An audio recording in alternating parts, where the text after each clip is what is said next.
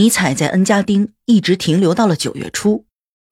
尽管这儿的物资条件极差，又没有朋友在身边，但书籍和音乐依然让他感到很满意。他并不十分痛苦，他还能工作，而且没过多久就将自己平静的思想记录满了六本练习本。这些思想中满是怀疑，但从中却并不会看到痛苦。一种意想不到的沉迷将痛苦调和了。他对自己病痛的痊愈不抱任何幻想。他知道现在的情况只是一种缓和，所以他不抱希望。不过，他仍然很高兴自己在彻底垮掉之前还可以诉说，有对事物、人性、高山和天空。做简单沉思所获得乐趣的机会，他急于体会着最后的幸福。一八七九年九月初，他将自己在这里完成的作品寄给了彼得·加斯特。他这样写道：“我亲爱的、亲爱的朋友，当你看到这几行字时，你很快就能看到我的手稿了。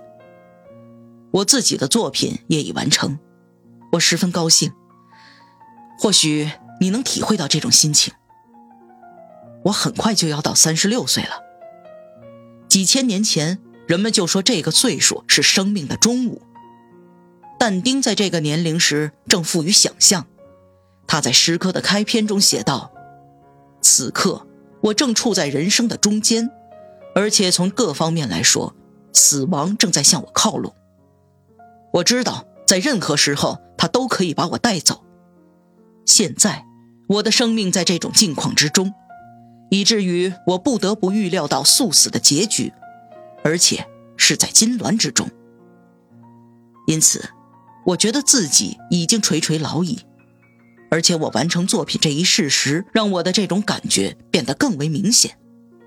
我已经吐出了一大滴油，它将是我对生命的交代。我已经享受过生活，而很多人将在我之后继续享受。至今为止，我的情绪还不曾为频繁而又剧烈的疼痛所改变。相反的，我现在处于最快活、最温和的极端。是什么使我坚强、改善了我的状况？显然不是来自于人，因为现在除了极少数的，几乎所有的人都被我的作品激怒了，对我群起而攻之，而且他们都很高调，十分乐意让我知道他们的愤怒。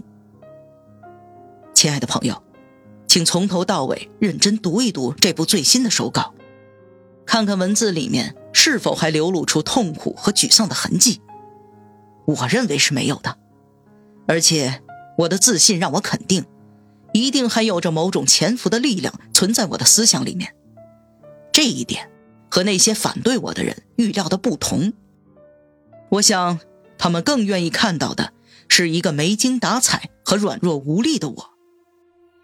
在这一时刻，尼采已经做好了迎接死亡的准备，但问题在于他将如何死去。这不是一个很复杂的问题，他等待着的是在痉挛中的快速死亡，因为他的父亲就是在这种疯狂之中离世的。他的心中又涌出了一种虔诚的感情，他想到了自己的家庭，在辞掉教授的工作之后。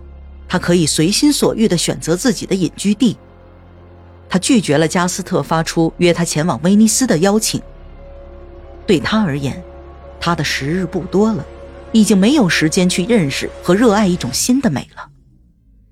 他在给加斯特的回信中说道：“我不会来，虽然欧维贝克和我妹妹都催我与你再聚，我还是不会去。”我认为，在现在的这种情形下，更适合的做法是与自己的母亲、家庭和童年时代遗留的东西离得近一些。